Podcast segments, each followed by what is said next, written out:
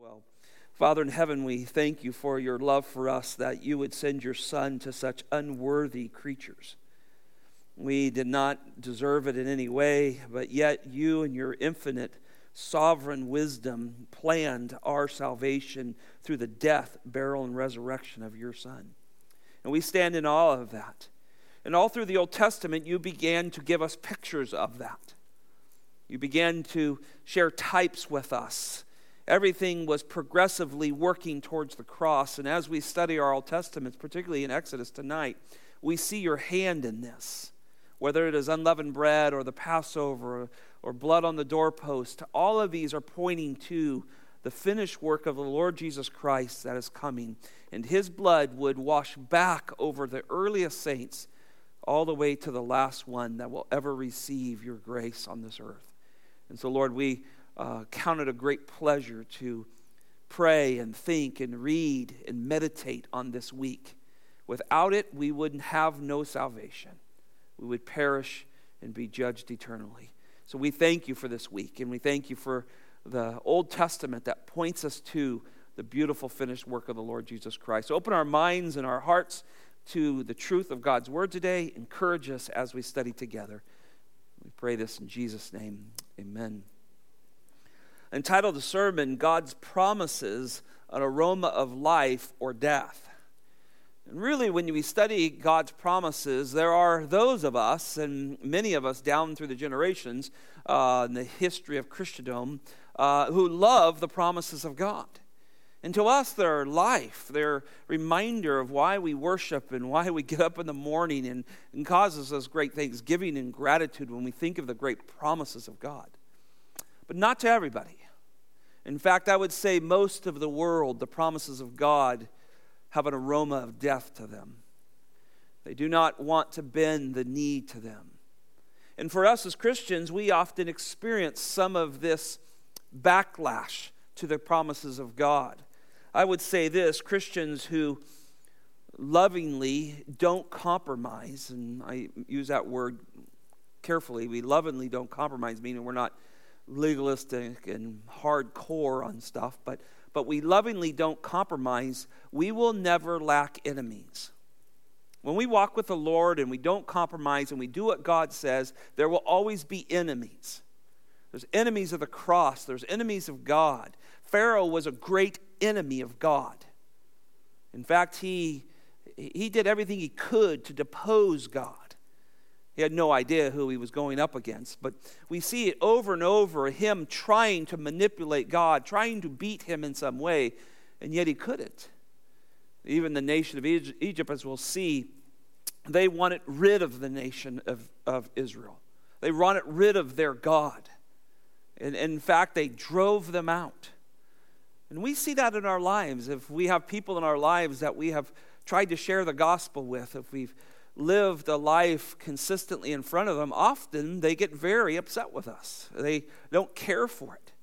And so we see these principles in our text tonight that God has given his promises. And to some, it's a beautiful thing, it's a release of slavery, um, it's freedom. To others, uh, it's, a, it's an aroma of death. And I think we'll see that as we look at some of this types and pictures of things that are, are to come, even as Christians in the New Testament.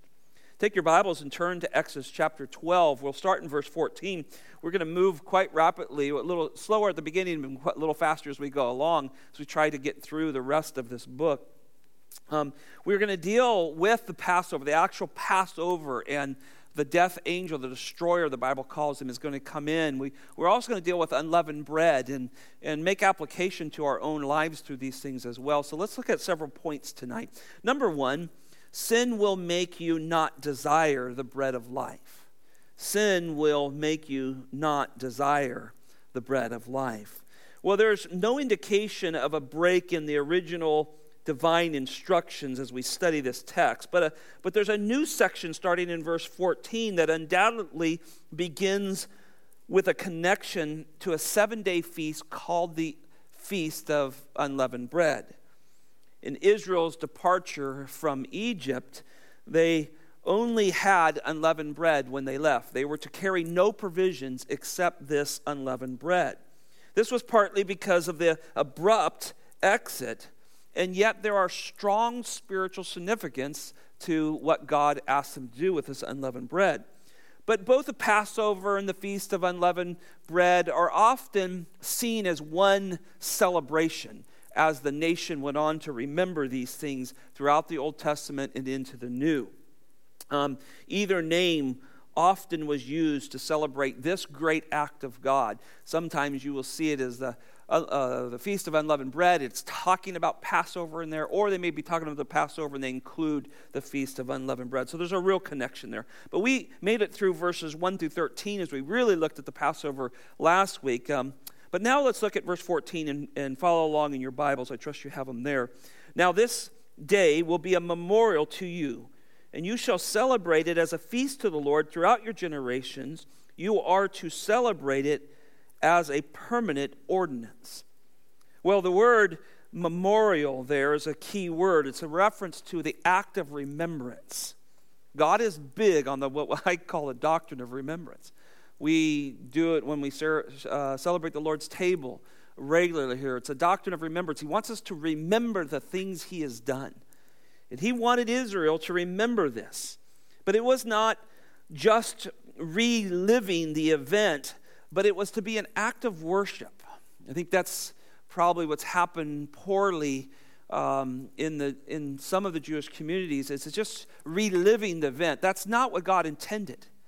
He wanted them to remember this, make a memorial so that they would have an act of worship every time they thought of it, and not for themselves only, but from generation to generation. This act of the Passover, God's sparing their lives by the blood of the Lamb was to be remembered for all time. And of course, this is all, as we talked so in depthly last week, pointing to the Lord Jesus Christ. And, and we, we look back at the great Passover lamb, the last lamb, with great aspects of worship, right? And always passing that on to the next generation. Look at verse 15 with me. Seven days you shall eat the unleavened bread, but on the first day you shall remove leaven from your house. For whoever eats anything leavened from the first day until the seventh day, that person shall be cut off from Israel. Well, the instructions now move from the Passover to what was to be done throughout the following week. For a period of seven days, beginning on the 14th of the month, that was a, a Nisan. Remember, we talked about Abib was changed to Nisan. On that 14th of that month, the Feast of Unleavened Bread was to be held. So there is this, there is this combining of Passover, lamb slaughtered, eat the lamb. The beginning of unleavened bread starts at that same time on the 14th. Now, seven is an interesting word. We know in biblical narrative, it's often a word that means completion. Uh, and so the Israelites were to keep a, a sacred period, a period of seven days in remembrance to God's complete victory, his complete deliverance from slavery. They were to take seven days after celebrating that Passover and remember that God completely destroyed their enemies. He completely took them out of slavery and gave them new life, a new land in him. And so you can see the significance there for Israel and for us as we think back of what God freed us, completely has freed us from sin. Now, the removal or consumption of yeast in the making of unleavened bread was an important lesson God wanted to teach the nation here.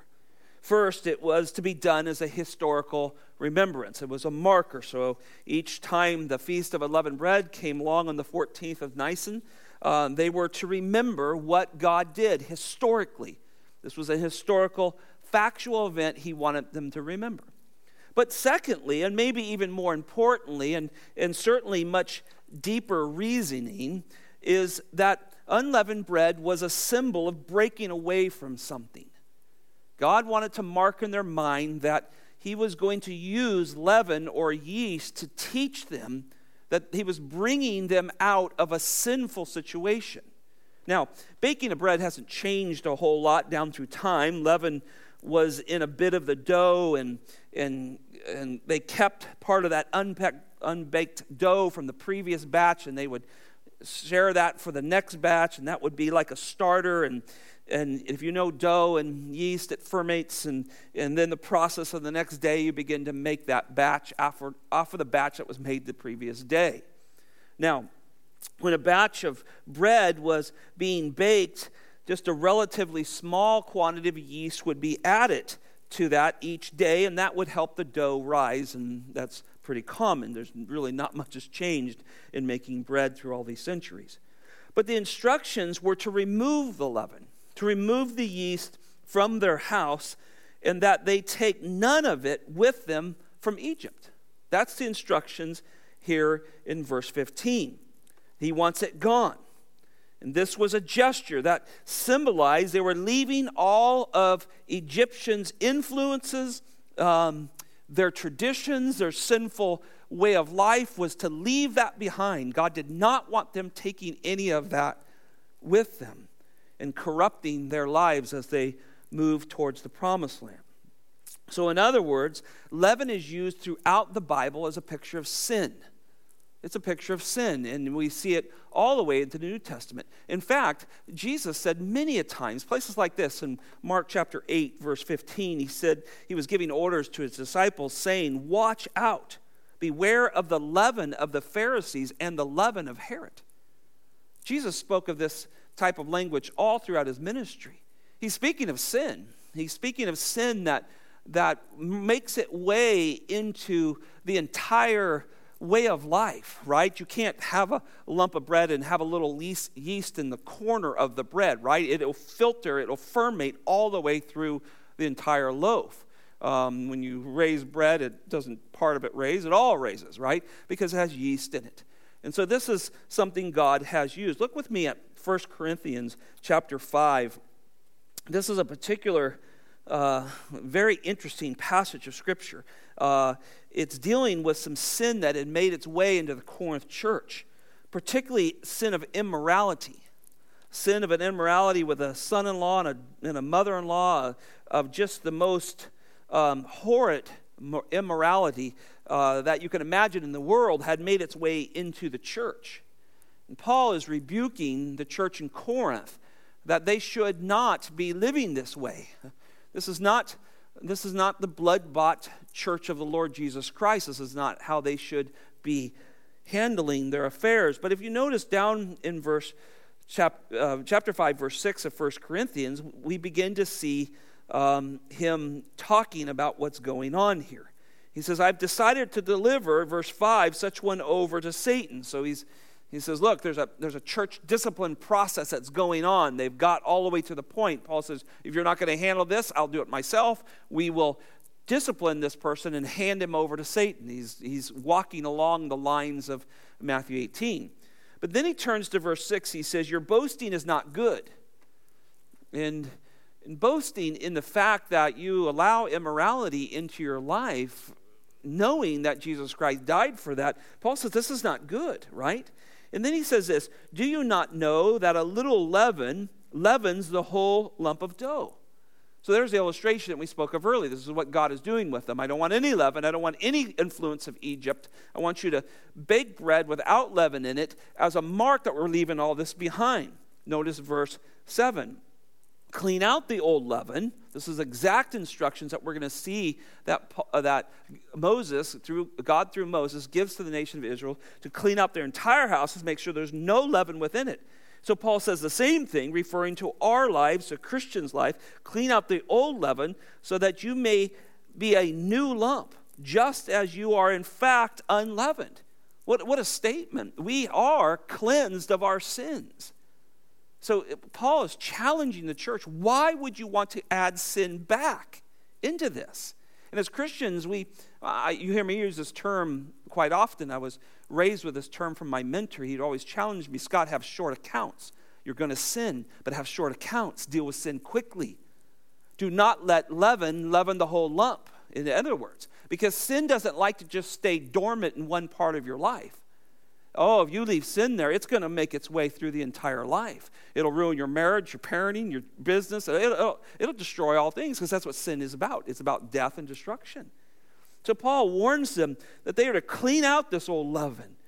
and be a new lump, just as in fact you are. For Christ, look at this, our Passover also has been sacrificed. Remember, I told you the connection between the Feast of Unleavened Bread and Passover is often connected. And so you can see what he's doing right here. He's connecting this, this tradition that they knew they were to, to have. It was a tradition within the Jews, made its way even into the early church, that, that Christ is a Passover lamb. So why would you have leaven? And so there's a challenge here to this church to deal with these and to deal with them in our own lives. Now, turn your, turn, make your way back to Exodus chapter 12 with me. Notice in verse 15 that the result of not dealing with leaven physically in the, the home was that you would be cut off. Now, verse 15 says that whoever eats of any leaven from the first day until the seventh, that person shall be cut off from Israel. Now, it's a, quite a term, isn't it? Um, it, it it's, it's a penalty imposed for breaking this. God, God wanted to make something very clear. I have rescued you from the sin of Egypt, from the domain of slavery, and, and brought you into freedom. Do not be a part of this, or I'll cut you off. Now, the judgment was not necessarily death in all cases. Uh, certainly, the, the law was clear of immorality. There was death for that. The, um, a child uh, or children not respecting their parents, there were certain death penalties for things. But in this fact, he uses the word a little different. There's an expulsion from the people of God. Now, isn't that interesting when we think about church discipline? God gives us a loving, kind process to deal with sin within the church. We, know, we just noted that the Corinth church did not follow that process, so Paul had to come in and bring that process to a head. But God lovingly takes us through it. But if you reject that dear brother or sister who comes to you and says, Hey, friend, I love you, um, you know, I, these things are in your life, you know, will you repent of them? If you reject that, then the Bible says, of course, you know in Matthew 18, you, you take somebody else and two or three with you, and you plead with that dear friend, that dear soul to, to turn from sin. And, and if that doesn't, you tell the entire church because you want to get everybody involved because this is going to affect the entire church. And then the final process is that person is to be put off. Put out is the word, um, cut off from the people of God. And that's the final step of church discipline is they're put out of fellowship. You still are evangelizing them. You treat them as someone who is unsaved. But so you can see where God has kept. And remember, remember, God does not change. Everything's flowing towards the cross where all this is built and fulfilled into. But God hasn't changed. And, and He says, if you're going to deal with sin and be called my people, if you're going to take the things of the world, the things of Egypt, and you're going to dabble in those and keep those in your life, you're going to be cut off. And that has still not changed within the church today a brother or sister who claims Christ, who stays in sin, eventually God has a plan to put that person out of fellowship, to either prove they're not saved or bring them to dis- discipline, and so they will repent and turn back to Him. It is, a, it is His gracious way of restoring people uh, to bring them back. But we see this process here even in the Old Testament. Look at verse 16 with me. On the first day, you shall have a holy assembly assembly, and another holy assembly on the seventh day. No work at all shall be done on them except what must be eaten by every person, that alone may be prepared by you. So the Hebrew calendar, remember, was uh, based on moons. And so each new moon was the beginning of a new month. And, and these festivals did not necessarily land on the, on the Sabbath, which they were supposed to rest. Um, but you can see here, nevertheless, God wanted that the beginning of this festival, the festival of unleavened bread, they were to not work on the first day of it and they were not to work on the seventh day of it, no matter where it started. There was a rest here during this feast. It was a holy assembly. And it's holy, think about this, it's holy because God is in it. God is the rescuer, God is the deliverer, God is the one who deals with sin. And so it's holy because God's in it. And we, God's people, are holy because He's holy and he's made us holy here. And so um, remember that as it speaks about this holy uh, community that comes together. When the church comes together, whether you know, corporately like this that we're doing in this in, uh, extraordinary season, or we're actually here physically, um, we are the holy assembly of God because God is with us. He resides within each one of us as believers and He dwells among His people. And so He says, Look, I want you to keep this sacred. Now, look with me at verses 17 through 20. Verses 17 through 20. Let's read, just read that, that section together. You shall also observe the feast of unleavened bread, for on this very day I brought your host out of the land of Egypt. Therefore, you shall observe this day throughout your generations as a permanent ordinance. In the first in the first month, on the 14th day of the month, at evening, you shall eat unleavened bread until the 21st day of the month at evening. Seven days there shall be no leaven found in your houses. For whoever eats what is leavened, that person shall be cut off from the congregation of Israel, whether he is an alien or a native of the land. You shall not eat anything leavened. In all your dwelling you shall eat unleavened bread. Well, notice on this very day, God is very serious about his time frame, isn't he? He is not a God that leaves things to chance or lets it see how it falls. He has ordained all things, including our salvation. Uh, please understand that. Our salvation is not God waiting around for us to choose Him. He has all things under control. And so when He says these things, we should, we should mark this in our Bible. On this very day, He has set this as a reminder that He brought the host out of Egypt. And this statement brings the reality that the Lord's salvation from the past into the present. He's, he wants this marked, so he doesn't want any generation to forget what he has done. I, love this stuff. This is what we do. We pass on to our next generation the things God has done. Verse 18, you see that the same night that the lamb was slain, they were to start this feast of unleavened bread and they were to continue it for seven days. Verse 19 no leaven should be found in their homes, so there's this, there's this cleaning out. Uh, physically, they cleaned out their homes, they swept them out. They made sure that there was no leaven there. And that's quite a process. The yeast is in the air. Uh, we know that. And, and so anything that would have had yeast in it in any way, food items, anything, had to be cleaned out of there. Verse 20, there was no eating of anything with yeast in it at all. And so they, God wanted this done, and He wanted it done regularly. This very day, I want you to do this. This will help you remember what I did. I freed you from slavery. He wants that marked. Now, a good question for us as we wrap up this first point is do we regularly search our lives and seek our lives, look deeply into them to see if there is leaven, if there is sin that is growing in some place?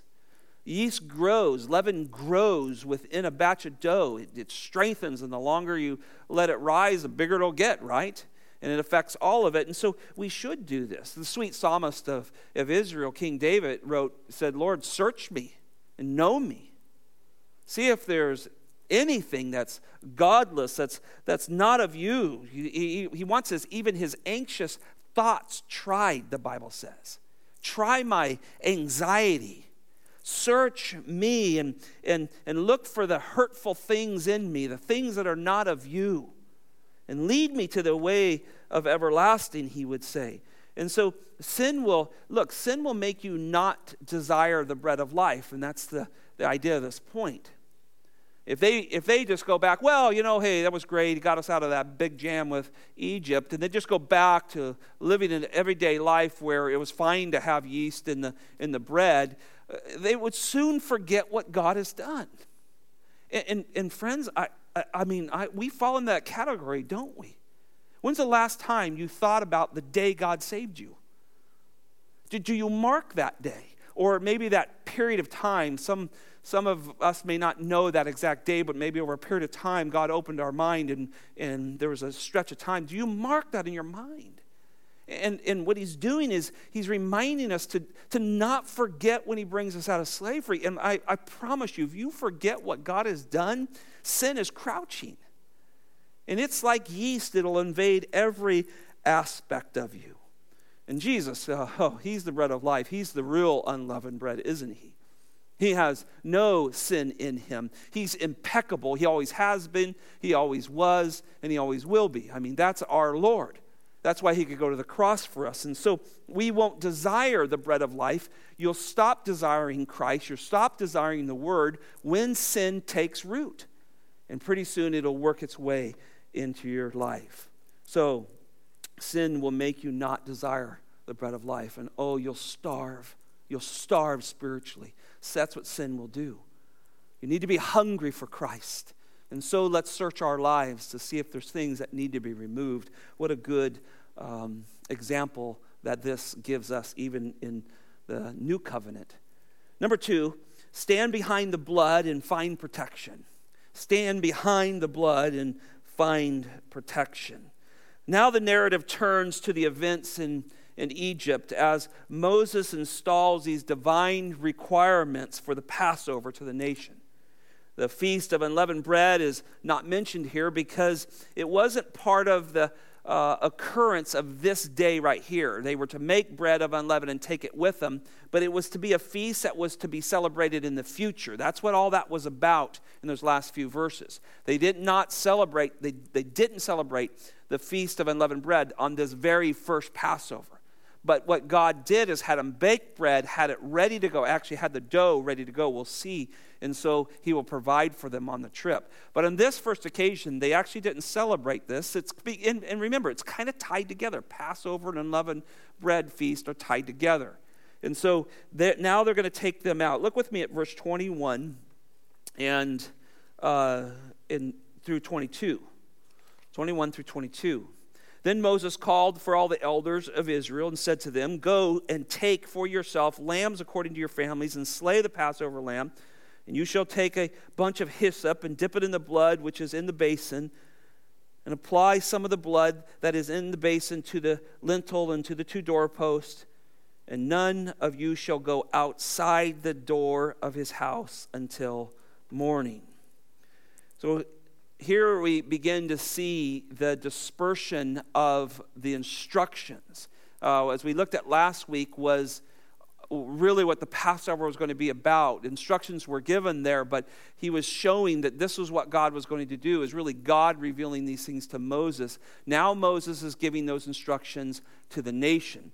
Now, one of the problems is, is you have 600,000 homes. In fact, I think Numbers mm, I can't remember, somewhere around the te- early teens, we see that they're counted very early on, and they come to about 603,000 homes, men who can carry a sword and fight. And so uh, this is not easy. There's you're not Instagramming, you're not you know social mediaing this thing out. This is all word of mouth. And um, what's amazing is God had elders that were there helping communicate to smaller groups, helping Moses uh, teach these truths out there. And you see that at the beginning of verse 21.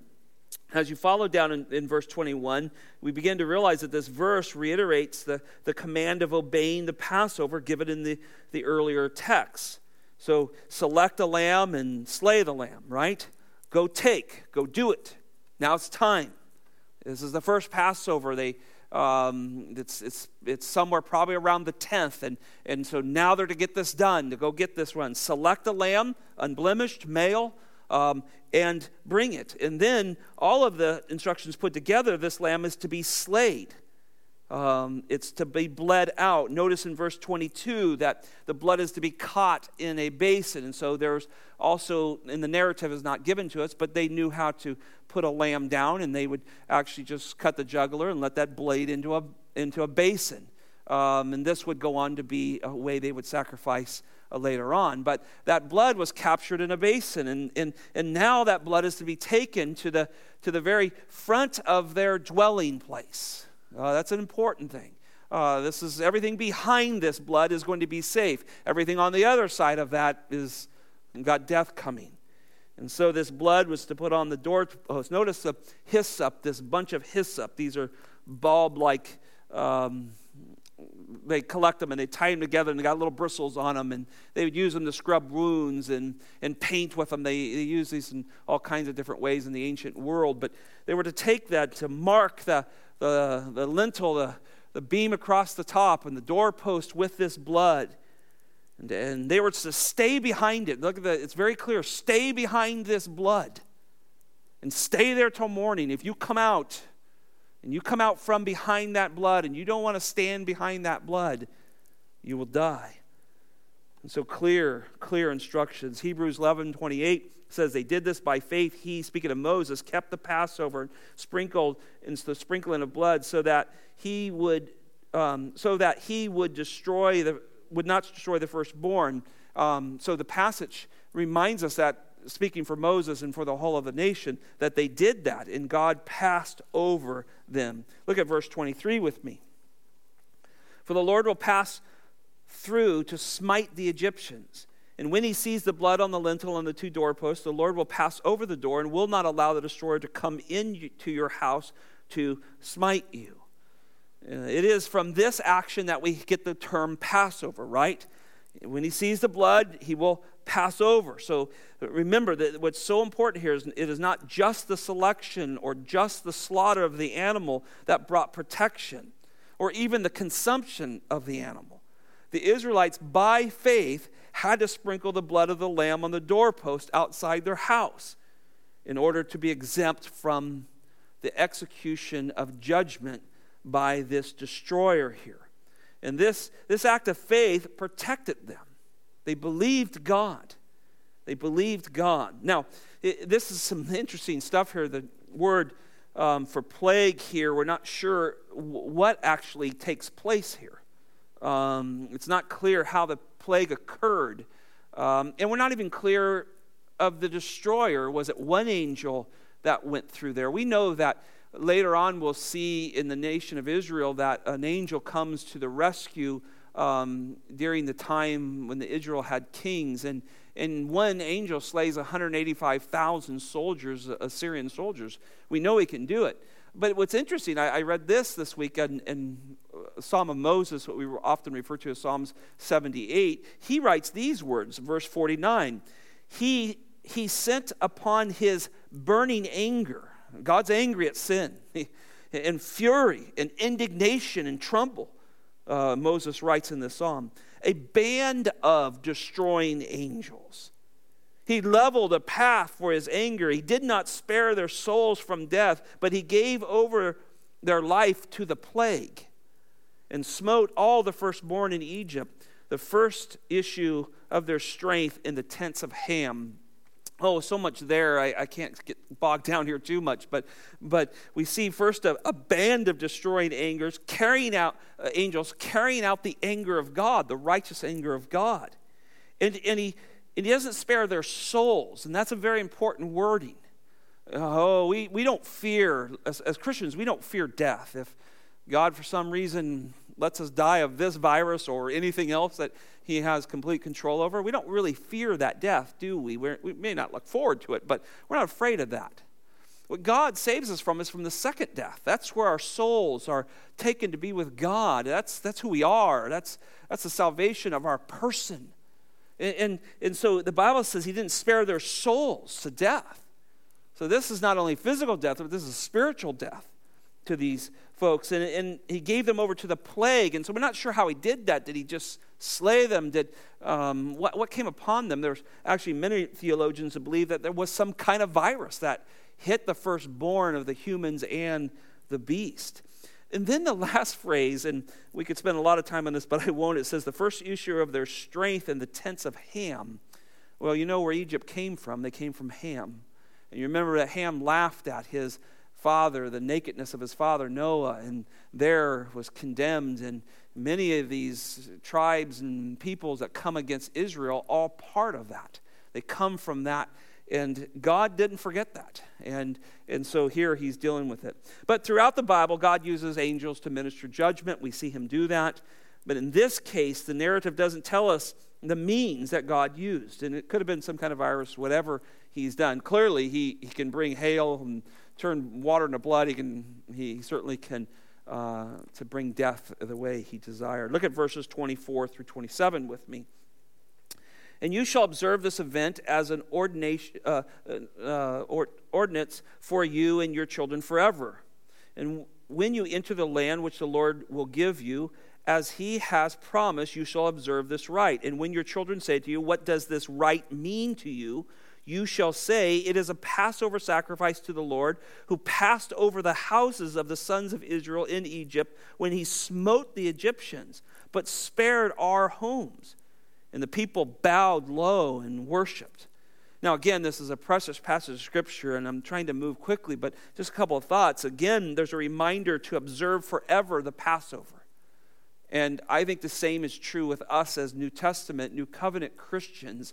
We forever celebrate the, the death, burial, and resurrection of the Lord Jesus Christ as we are doing this week.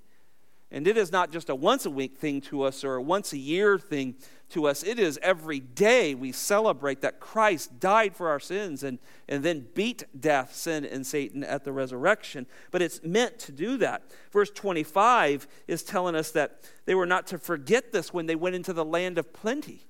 Remember, God's taking them from slavery uh, to, to building the, the empire of, of Egypt and dying underneath the hand of the slave owner to now to a land once they get there after they go through their own share of disobedience, but to a land flowing with milk and honey, mean lush and full. And, and he, he will tell them when you get into houses that you did not buy, and you, and you have the produce from vineyards and plants and trees that you did not plant, you remember who gave this to you. And so uh, there's, again, this doctrine of remembrance. He says, I don't want you to forget this. And then notice in verse 26 and 27, this truth was to be passed from generation to generation. Oh, if you don't teach the great things of Christ, uh, they die out. Uh, we've heard of Christian families that had a heritage in the past, but somewhere along the line, moms and dads fell apart. They did not live for Christ, and the next generation did not get these truths packed in. They didn't take their children to church. They didn't put them under the teaching of God's word. And sooner or later, that, that passes out. And, and pretty soon you have a loss of, of those things. And, and he, God says, I want this taught generation to generation. Notice they bowed down in worship. That's exactly what God was after. When you study these truths of God, is that the fact that we come to Him and we worship Him. Look at verse 28. That's, hey, one other thought there parent moms and dads, anytime you see a cross or you, or you see anything that maybe uh, gives you an opportunity to have a conversation with your children, that's the idea here. So you can see it in the Old Testament, little Hebrew boys or little Hebrew girls are saying, you know, why are we doing this unleavened thing, Daddy? I don't understand. Opportunity. Lord, why, you know, daddy, what, mom, why is there a cross over there? What's that cross mean? Why are there crosses at cemeteries? Why do we sing about the cross and teach about great opportunities to teach them this so they'll be worshipers of the Lord? Verse 28 Then the sons of Israel went and did so, just as the Lord had commanded Moses and Aaron, so they did.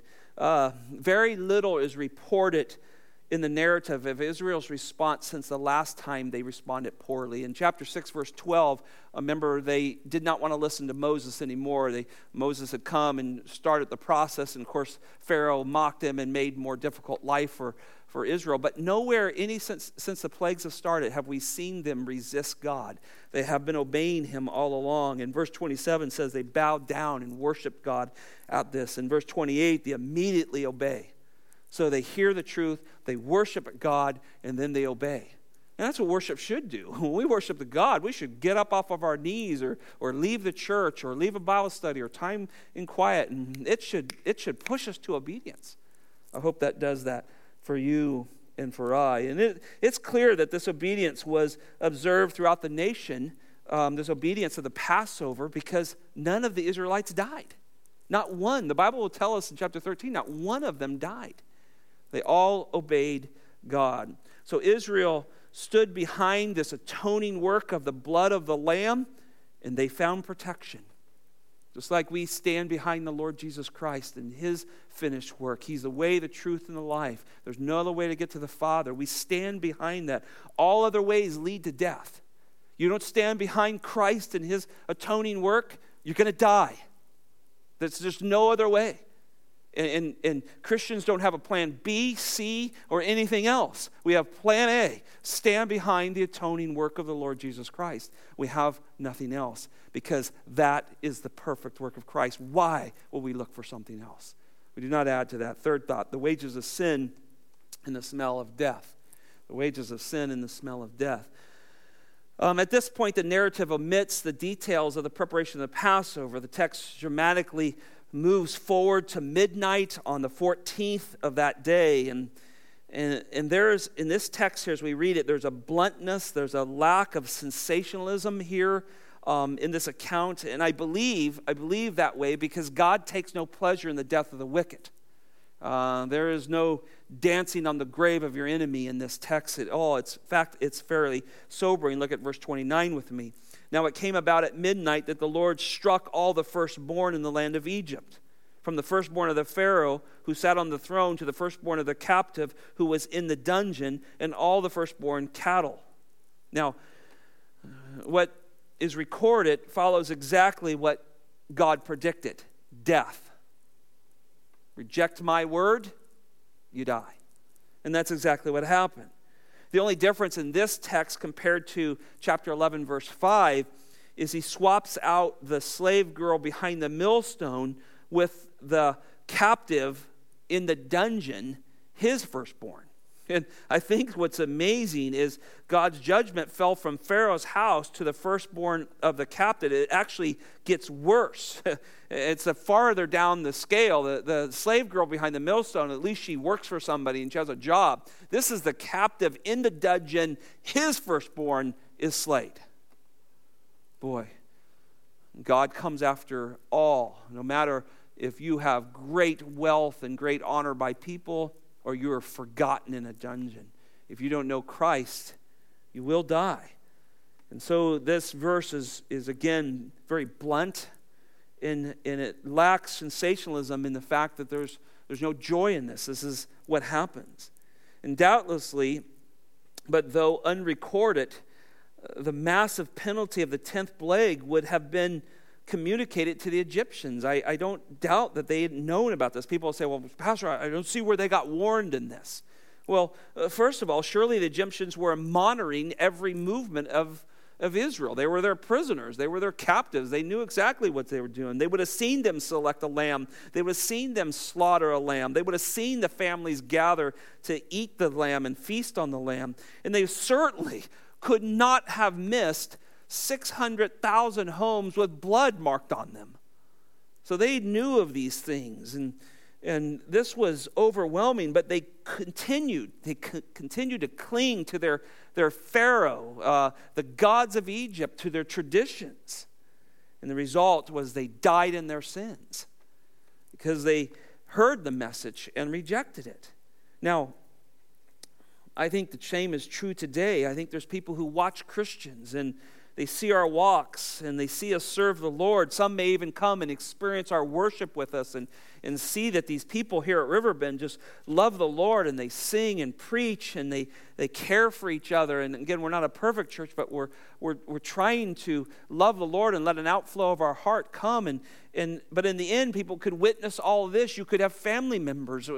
We spoke about this this week. Um, some of us have family members who have seen our homes, have been with us, have known us for many years, have heard the gospel countless times, and yet in the end they cling to their own gods themselves or something they want, and they don't bend the knee. And their deprived minds lead them away from the truth. And it's heartbreaking, but, but we can see it. And, and I see this in Egypt. They, I mean, I think someone on the six o'clock news had to say 600,000 homes have blood painted on them. We've already had nine plagues that have destroyed our, our nation. And yet, depravity doesn't make sense. It keeps you locked away from God's truth. So I think they knew. Look at verse 30 with me as we press on. Pharaoh rose in the night. This is, man, can you imagine the scene? He and all his servants and all of the Egyptians. And there was a great cry in Egypt, for there was no one, no one, for there was no home where there was not someone dead. I mean, this is an expression of, of death with no hope, great cries. We've all been to unsaved funerals, haven't we? They're very different than a Christian funeral where we believe that person knew Christ and was with them. I've had really the displeasure of doing several of those through the years and the wailing that goes on. There's no hope. They'll never see that person, particularly someone who was killed premature than what they thought they should be and or died young or whatever. Uh, no hope. And you can imagine this that this death rang out through this nation. The cries went up. These were not cries to God, these are cries of anguish, cries of suffering um, because of sin. Chapter 13 tells us that it was the males. The Lord struck all the males, the firstborn. Again, very much tied to the nation of Israel and eventually fulfilled in his son. Look at verse 31 and 32 with me. Then he called for Moses and Aaron at night and said, Rise up. This is Pharaoh calling. Rise up, get out from among my people, both you and the sons of Israel, and go worship the Lord as you have said. Take both your flocks and your herds as you have said, and go and bless me also. Wow, what a statement. The impact was so great, the panic so widespread that Pharaoh, in the middle of the night, calls for Moses to come. And Pharaoh had told Moses, Remember, I never want to see you again. So I don't know if he broke that or he just spoke through his officials. But what he spoke was complete defeat. I give up. Go. Notice the imperatives rise up, get out, go. These are strong terms. This is a, a mission of defeat in so many ways, and yet we'll see him harden his heart later. Notice for the first time also, it seems that Pharaoh is identifying with his people. He's been above the suffering before as we study the plagues. He, yes, he prays and Moses does things for him and so forth, and the plagues stop, but always he seemed kind of above the people. But this time, this time he's suffering with, with the most wealthy and the poorest. He's suffering, and he calls them my people. I'm now suffering with my people. And Pharaoh now agrees to every term God set before him. Every term in verse 32. Take them all. Take the animals, the people, the kids, take it all. Go worship your God. But notice there at the end of verse 32, he adds one more element as he's surrendering here. Uh, not in a salvific way, but he's surrendering to God. He says, And bless me also. Well, I think Pharaoh in the past had prayed. It asked Moses to pray for him so he stop the pain that the nation was going through. But, but the Lord but the Lord now has proved his power in a devastating way to Pharaoh in Egypt here. And it seems Pharaoh wants this to go away, but he wants something more from this. He's finally realizing the destruction. He's finally realizing what has happened. He, he wants the blessing of this nation removed from him, that's a curse to him now. But he's asking for something more. Could he, could he be possibly asking for Moses to ask God to raise his son from the dead? Uh, I don't know, because you know what the narrative says? Nothing. Nothing. There's no response recorded. Moses does not respond to him. God does not respond to him. It's too late. It's too late. Death has come and it's irreversible. And it's sobering when I read that. Oh, bless me. Bless me also. He, he's still stuck in his selfishness. He's still wanting everything his way, in, in a sense. He's relinquished all that God has asked, but I need help. It, it reminded me of the rich man in Lazarus, where the rich man goes to, to Hades and awaits judgment there, and he's just tortured there. He, he, he's longing for a dip on the tongue, and I I think there's a response there. Once death comes, there is no turning back. However, it is not just Pharaoh now that's desiring the curse of the people of Israel to be gone. The whole nation is wanting them removed, wanting them sent. They're begging to send this nation out. Notice in verse 33 the Egyptians urged the people to send them out of the land in haste for they said, We will all be dead. The economic benefits of, of exploiting this nation now do not weigh to, to what has come. There's no justification for the judgment they're going under. They no longer want them. And in the minds of these people, the minds of the Egyptians, they believed if Israel stays, we die.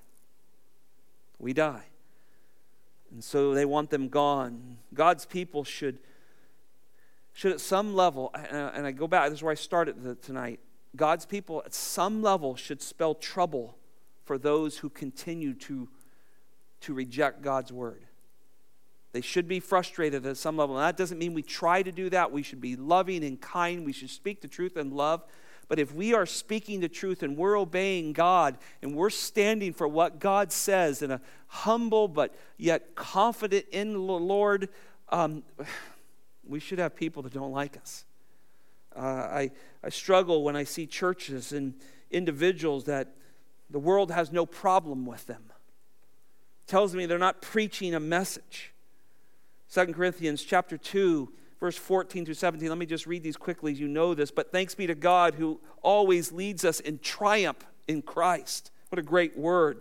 Same thing, brings us out in this victory in Christ and manifests us through a sweet aroma of the, of the knowledge of Him in every place. So we bring this sweet aroma of Christ everywhere we go, very similar to what we're seeing in Exodus. For we are the fragrance of Christ to God among those who are being saved and among those who are perishing. To one, an aroma from death to death, from the other, aroma to life to life. And who is adequate for these things is a question mark. We're, we're not adequate on our own. It's Christ in us they're smelling. They're hearing that, they're smelling that, they're sensing Him. And then it says this For we are not like many peddling the Word of God uh, many peddle the word of God and they, they seem to be friends with the world. We're not friends with the world. We're trying to reach the world with Christ. We're trying to give them the message so they don't die eternally. We know it is God who has to save them, but we are not peddling. We're not being friends with the world. In fact, but as from sincerity we speak, the Bible goes on to say, but as but as from God we speak in Christ in the sight of God. And so we at times, friends, I want you to get this our message does not comply with the world. It is, it is narrow, it is direct, it is one way, there's no other way to the Father.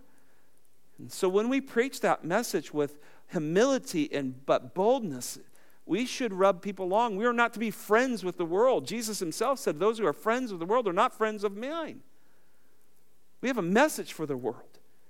Paul Washer said this recently. He said, It is not unloving to tell men that they are sinners, but it is, gro- it is the grossest form of immorality to not tell them they're sinners. And so we must speak of sin. We must tell them sin kills, it destroys and separates us. Do we have the smell of Christ on us, friends?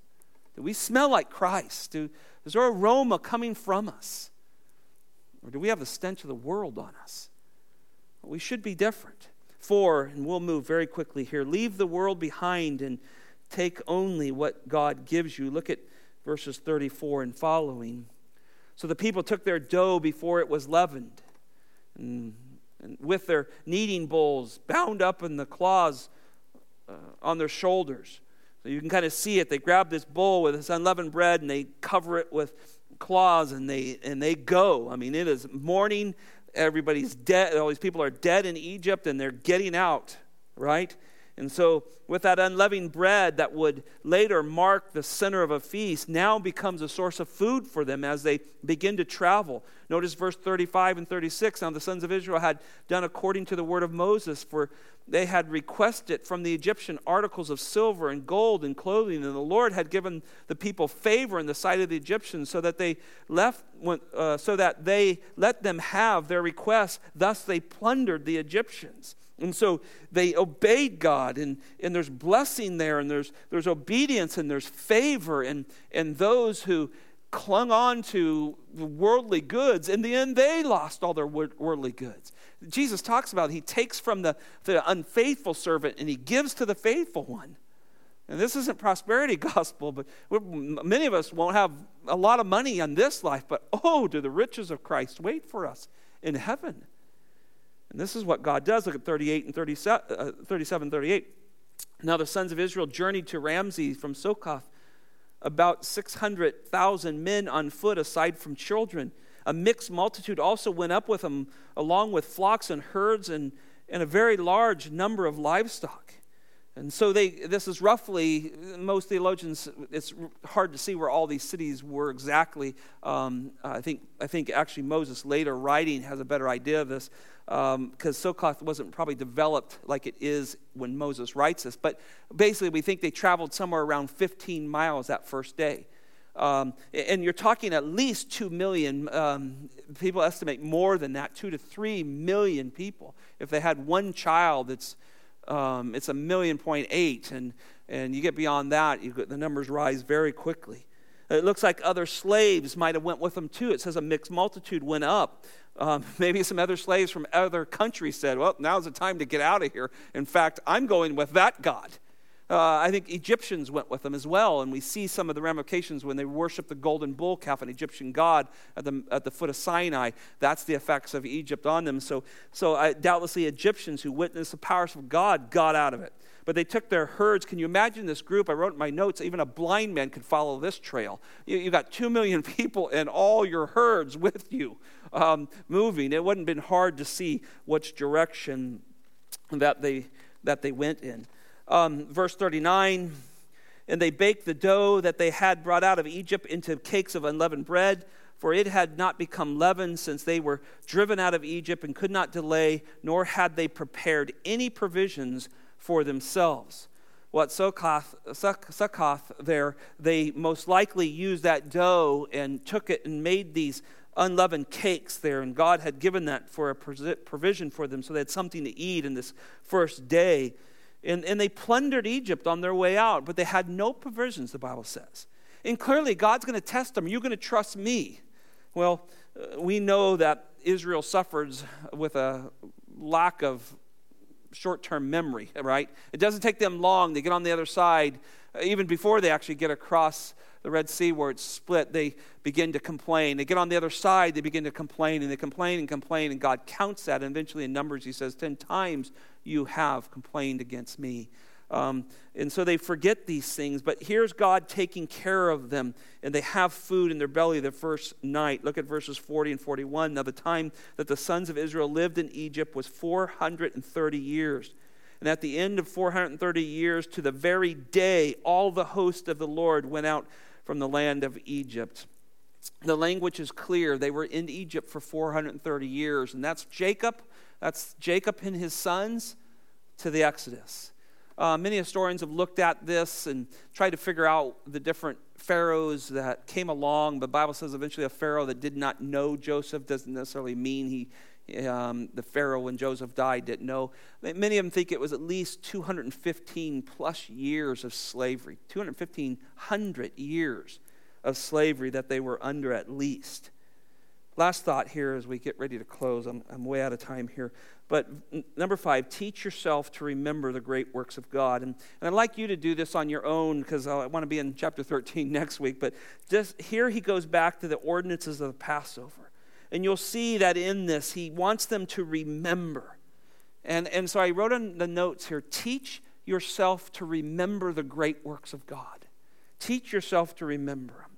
And, and you'll see that anybody that's with them, they, they need to be circumcised, they need to be clean. He, he's setting people apart that follow God. And, and there's a reminder of it to go down through here he reminds them, don't break the bones of the lamb. And, and of course, what a connection to the Lord Jesus Christ. When they came to break his legs, he was already dead, and they pierced him with a spear instead. And uh, you'll see that all as it goes down here. But there's no one that's to partake of this who's not set apart.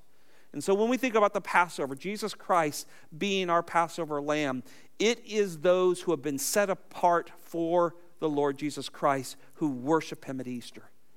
That's who celebrates him. That who um, those who come and just fulfill their religious duties, they're not going to understand. They're not going to, we'll sing and preach this Sunday, but a lot of them aren't going to understand it. They're just there to check a box. But we're worshipers.